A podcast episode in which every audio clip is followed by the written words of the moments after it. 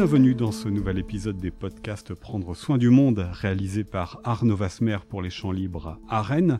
Aujourd'hui, nous allons nous demander de quelle lumière nous aurions besoin pour repenser le lien de l'humain à la nature et pour que le principe d'organisation d'une société ne soit plus celui de la domination mais celui de la considération, considération pour l'autre, qu'il soit humain ou non humain, et cela en votre compagnie, Corinne Pelluchon. Bonjour. Bonjour.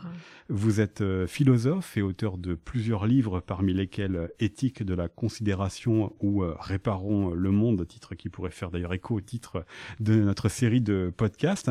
Vous avez fait paraître récemment aux éditions du Seuil Les Lumières à l'âge du vivant, et c'est la raison pour laquelle vous êtes avec nous et la raison pour laquelle on pourra également vous retrouver en vidéo sur une des conférences des champs libres. Alors j'ai présenté en, quelques mots hein, seulement l'idée centrale de votre livre, mais euh, d'abord, il y a peut-être une surprise, c'est de faire appel aux lumières pour repenser euh, le lien de l'homme aux animaux et à la nature de manière générale. Là, les lumières qui sont nées à la fin du XVIIe, qui sont du XVIIIe siècle, on verra après sur ce qu'il en est euh, par la suite, ont plutôt pensé une rupture entre les humains et le reste du vivant une domination. Pourquoi les lumières ne seraient-elles pas obsolètes pour vous? Alors d'abord, il est un peu inexact de dire que les lumières coupait totalement l'humain des autres vivants et euh, était dans le registre de la domination. On peut penser à Rousseau, on peut penser à Diderot, qui contesterait cela. Il y a une diversité des lumières. Par ailleurs, Évidemment, il y a un projet de maîtrise de la nature qui, à l'époque, est vu, on va parler comme Hobbes, comme l'ennemi, euh, et l'humain est fragile. Euh, nous ne sommes pas, à l'époque, au XVIIe et XVIIIe siècle, nous ne sommes pas près de 8 milliards, il n'y a pas d'avion, etc.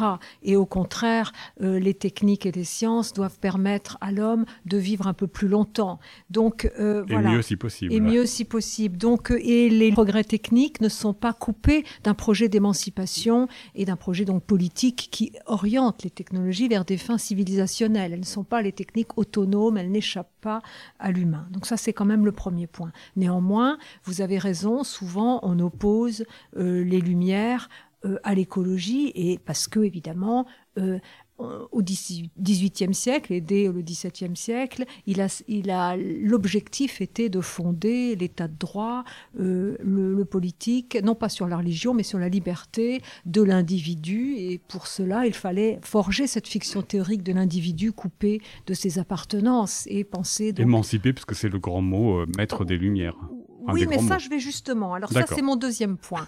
si justement les Lumières, il faut les défendre, c'est d'abord parce qu'elles désignent moins une époque et un continent qu'un rapport critique au présent, euh, permettant de dégager les défis du présent et de renouer le lien entre la théorie et la pratique afin d'orienter le devenir. Ça, parce que pour beaucoup, les Lumières, c'est fin 17e, début 18e, mais vous vous dites que finalement, à chaque époque, il y a ces lumières et il y a ces anti-lumières. Absolument. Et qu'il faut les réviser en fonction des questions que se posent les époques. D'une part, mais on les révise pas n'importe comment. S'enraciner, se réclamer des Lumières, ça veut dire que la clé de, euh, des changements même radicaux qu'il s'agit de faire dans ces styles de vie comme dans les modes de production ou euh, dans nos représentations et nos, agissements, c'est la liberté, c'est l'esprit critique, c'est l'autonomie. Et moi je dirais que en plus d'être un processus toujours inachevé euh, qui repose sur euh, l'importance de, de, comprendre qu'on institue le sens, qu'on est à l'origine des changements de la société et qu'on peut destituer justement le, sens, le sens, changer, eh bien il y a quatre piliers essentiels.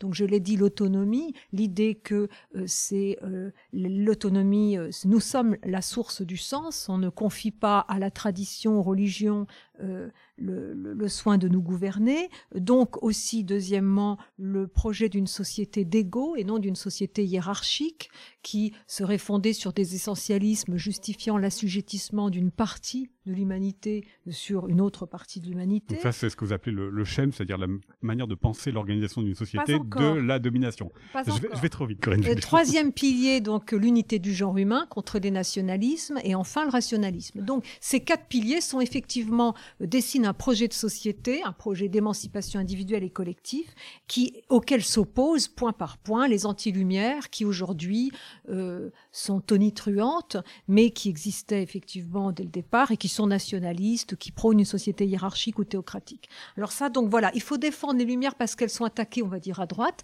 Elles le sont aussi à gauche par les postmodernes, féministes et postcoloniaux, qui suspectent tout universalisme d'être hégémonique et aveugle aux différences, donc violent. Alors effectivement, après, vous, me, vous parlez du schème. Moi, j'ai inventé un terme euh, que j'ai repris au vocabulaire philosophique, mais en le modifiant. Le schème, c'est un terme un peu technique qu'utilise Kant pour dire que on fait le lien entre la pensée, l'entendement et euh, le sensible. Donc c'est un renvoi à l'imagination. Moi, j'ai mis une majuscule parce que pour moi, le schème, c'est le principe organisateur d'une société, l'ensemble des représentations et des choix sociaux, économiques, politiques qui déterminent nos comportements, qui aussi euh, nos manières d'être et euh, colonisent même notre imaginaire. Et pour moi, si vous voulez, c'est vrai que notre société est régie, et faut savoir pourquoi, je peux l'expliquer, parce que j'appelle le schème de la domination, c'est-à-dire que il implique la prédation euh, à l'égard des autres vivants et une attitude de contrôle, de maîtrise, donc euh, qui aggrave cette séparation nature-culture, qui est peut-être le vice de l'Occident. Et euh, si vous voulez, ça, ça, veut dire quoi le schème de la domination Ça veut dire que tout, euh, la politique, le rapport à le pouvoir, l'agriculture, l'élevage sont comme des guerres. C'est l'idée aussi euh, de la compétition constante. Donc oui, voilà. plus dans une époque où tout doit être utile, tout doit être quantifiable et mesurable. Et là se pose évidemment la question euh, à laquelle vous répondez dans votre livre, euh, Corinne Pelluchon, Les Lumières à l'âge du vivant. Qu'en est-il du vivant qui lui justement n'est pas quantifiable, mesurable et qui n'est pas euh, utilitaire ou utilitariste? Alors c'est-à-dire qu'effectivement, euh, moi j'essaie de faire la genèse du nihilisme, me demander pourquoi on en est arrivé à un modèle de développement qui a des contre-productivités sanitaires, on le voit aujourd'hui, écologiques, mais aussi sociales, et qui nous déshumanise et qui implique aussi un asservissement sans précédent des animaux. Et alors, comment expliquer l'inversion du progrès en régression, l'inversion de la raison en irrationalité? Pourquoi Qui a eu plusieurs visages hein, au XXe siècle, euh, totalitarisme, bureaucratisation de, tout, mais aussi au XXIe, hein, une, dégradation de la nature qui peut conduire à des effondrements. Et alors je, renvoie à une double amputation de la raison, une qui commence après les Lumières, à la modernité tardive, 19e, 20e siècle, ce qu'on appelle le rationalisme instrumental, où la raison se coupe du vrai, parce que chez Rousseau, chez Kant, la raison est encore l'organe de l'universel. Au contraire, au 19e siècle, siècle, elle devient l'utile, elle devient une simple fonction de performance et devient calcul, ce qui euh, fait qu'elle se coupe à la fois du vrai et du sens de la vie et devient rationalité instrumentale où tout est quantifié, réifié. Mais il y a selon moi aussi une amputation plus originelle de la raison qui est liée à l'Occident hein, euh, et qui vient d'une coupure, d'une séparation de la civilisation et de la nature, d'une manière de, de, de séparer les, les humains des milieux et des autres vivants et cela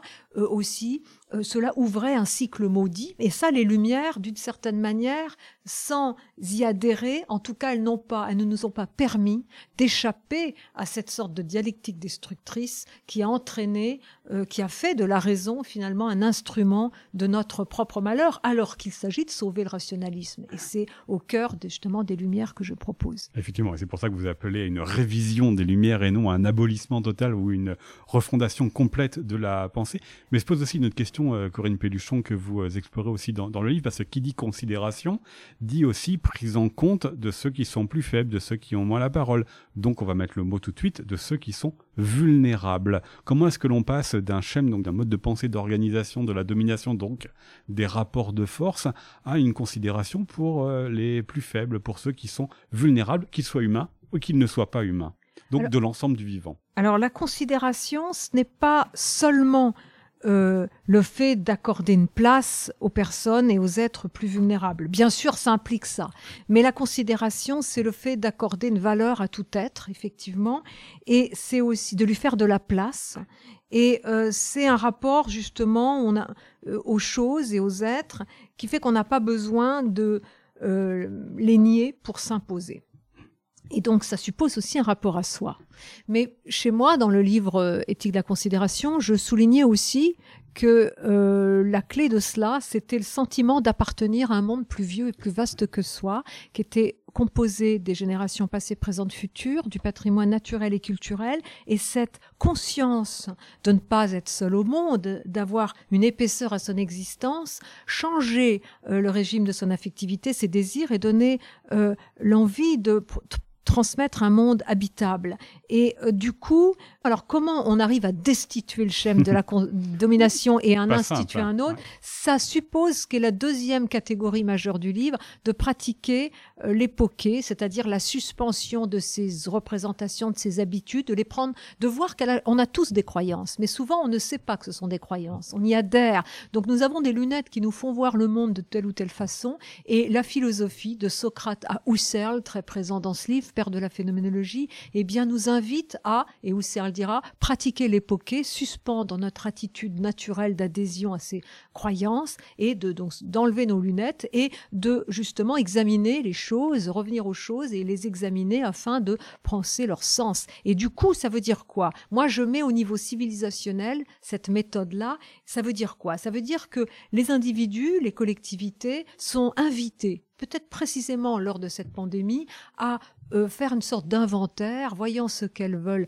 conserver, ce qu'il faut supprimer et ce qu'il faut transformer et comment. Donc du coup, et ça, c'est évidemment, ça suppose de rompre avec des pans entiers de notre éducation, avec des préjugés anthropocentristes, spécistes, mais c'est aussi une chance. Mais alors, la destitution d'un schème se fait pas en claquant des doigts, c'est un processus assez lent et j'essaie de l'accompagner et c'est aussi pour ça que je parle de l'âge du vivant, cet âge dont la cause animale, dont l'écologie, pensée comme habitation de la terre, sagesse de mon habitation de la terre et de ma cohabitation avec les autres vivants, sont les fers de lance. Eh bien, cet âge dont je vois quelques signes avant-coureurs et qui suppose de se réconcilier avec sa finitude, sa vulnérabilité, de ne pas la mépriser ni chez soi ni chez autrui, cet âge, il s'agit donc de le faire advenir et euh, sachant qu'il y a des forces contraires extrêmement fortes comme euh, eh bien les politiques de puissance, l'économisme, etc. Mais c'est c'est vraiment un, travail. Euh, là, les Lumières, c'est vraiment un processus toujours inachevé par lequel une époque saisit son temps et voit un peu comment euh, faire advenir le meilleur. Et, et c'est vrai que je crois, moi, il y a aussi ça, les Lumières, c'est lié à une sorte d'universalisme. Hmm. Mais au lieu d'avoir un universalisme euh, surplombant et euh, qui serait en fait une manière de généraliser un point de vue partiel et de l'imposer à autrui, au lieu d'avoir un universalisme hégémonique, il s'agit d'un universalisme latéral qui, pour parler comme Merleau-Ponty, qui est accueillant la diversité des formes de vie et de culture et qui s'appuie dans mon travail sur la prise en compte de notre condition terrestre et charnelle. Donc le corps, la vulnérabilité sont effectivement les euh, au cœur de cette manière de penser la condition humaine et donc de promouvoir non pas des valeurs mais euh, des, euh, de penser des structures de l'existence qui donnent du corps, hein, de la matière à cet universalisme mais qui n'en font pas une sorte de chauvinisme. Donc je renvoie les auditeurs à la rencontre que vous avez eue au Champ Libre, à voir en vidéo et puis à votre livre Les Lumières à l'âge du vivant par aux éditions du Seuil et je le signale, c'est un livre qui est accessible à tout le monde. Merci beaucoup. Merci beaucoup. Pelluchon. Vous pouvez retrouver euh, ce podcast ainsi que l'ensemble de la série Prendre soin du monde sur les réseaux sociaux des Champs Libres et sur le site internet leschampslibres.fr. C'était un podcast d'Arnaud Vasmer pour donc Les Champs Libres à Rennes avec une musique originale d'Olivier Mélano. À la semaine prochaine.